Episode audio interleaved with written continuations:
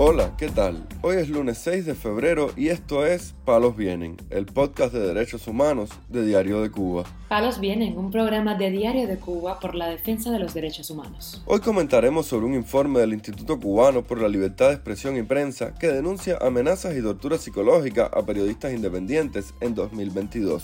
También comentaremos sobre una campaña de la ONG Freedom House que pide la liberación de los presos políticos cubanos Michael Osorbo y Luis Manuel Otero Alcántara. Por último, profundizaremos en la situación de Mirka Ibáñez Morales, madre del preso político Yadir Ayala Ibáñez, quien denunció acoso y persecución por parte de la seguridad del Estado. Lo más relevante del día relacionado con los derechos humanos en Palos Vientos. El periodista independiente cubano Emilio Almaguer de la Cruz denunció en declaraciones al Observatorio Cubano de Derechos Humanos estar regulado por los órganos represivos del régimen para no poder salir del país. Entonces resulta ser que me, decido a hacer la solicitud de pasaporte para eh, tenerlo. Entonces resulta ser que cuando llego a la entidad me, me, piden mi carnet y cuando me piden el carnet que voy a entregar los sellos me dicen no, no, me devuelven los sellos y me dice el oficial a cargo eh, que no puedo hacer la solicitud de pasaporte porque aparezco en una lista de regulado, es decir, que no puedo salir del país.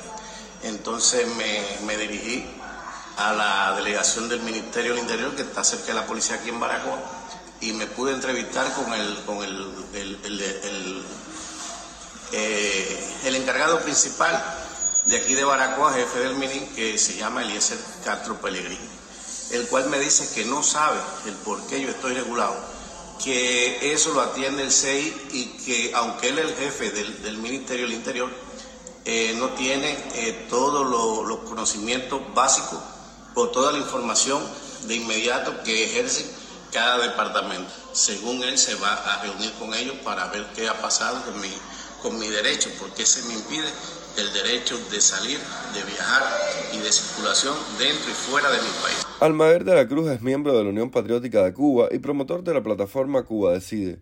Fue uno de los primeros en ser multado por el decreto ley 370 en septiembre de 2021 por ejercer su derecho a la libertad de expresión.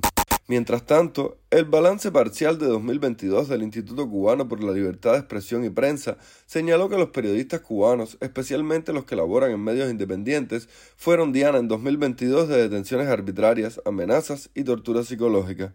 El reporte agrupa un total de 208 detenciones arbitrarias en el año y aporta los datos de quienes sufrieron esta violación de sus derechos humanos. Según los datos recogidos por el instituto, en 101 ocasiones, algún periodista fue amenazado o agredido psicológicamente por autoridades del régimen, 149 vivieron restricciones de su espacio digital y 39 fueron abusados por el poder estatal. Además, tres periodistas permanecen en prisión. Lázaro Yuri Valle Roca, Joan Di Montiel, el gato de Cuba, y José Antonio López Piña, de Palenque Visión. Sobre el informe, el instituto señaló que todos los casos documentados y categorizados de violación a la libertad de prensa cumplen con estándares internacionales y se realizaron bajo una metodología periodística de consulta a fuentes directas e indirectas, así como la revisión de informaciones de medios digitales y audiovisuales. Por otra parte, la seguridad del Estado sitió este sábado a los activistas cubanos Milady Rodríguez y José David Hernández, según informó la propia opositora en sus redes sociales.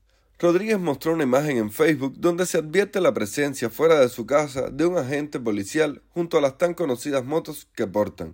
La activista puntualizó que hace responsable a la policía política de la dictadura de cualquier eventualidad que le suceda a ella y a su esposo, ambos integrantes del movimiento opositor Nueva República. En tanto, la organización Freedom House incluyó a Luis Manuel Otero Alcántara y Michael Osorbo en el proyecto Libertad para Todos, una iniciativa destinada a ayudar a liberar a los presos políticos y rechazar el encarcelamiento de activistas como herramienta de represión. Estas personas representan solo una fracción de los muchos defensores de la democracia y los derechos humanos en todo el mundo que soportan circunstancias similares, escribió la organización, que incluyó otros nombres en la iniciativa. Desde su fundación en 1941, Freedom House ha monitoreado el estado de la libertad y la democracia en todo el mundo y ha ayudado a dar forma al debate sobre los temas más apremiantes de nuestro tiempo.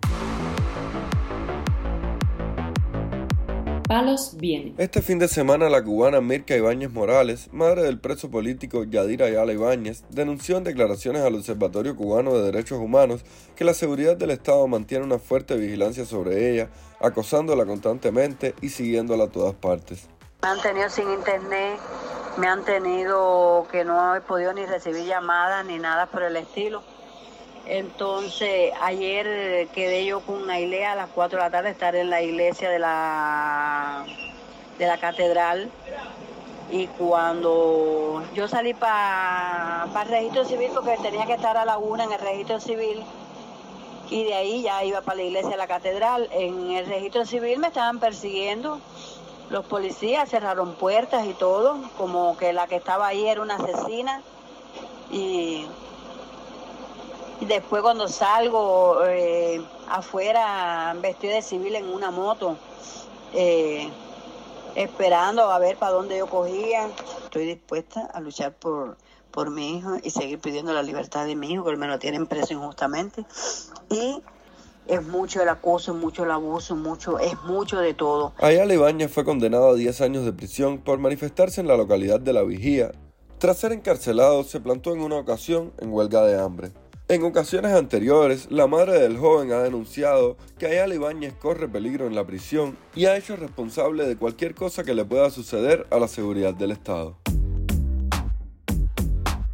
Palos Vienen, un podcast de derechos humanos de Diario de Cuba con la producción y conducción de Mario Luis Reyes. Muchas gracias por acompañarnos este lunes en Palos Vienen, el podcast de derechos humanos de Diario de Cuba. Pueden escucharnos en DDC Radio, Spotify, Google Podcast, Apple Podcast, Telegram y SoundCloud. Yo soy Mario Luis Reyes, mañana regresamos con más información.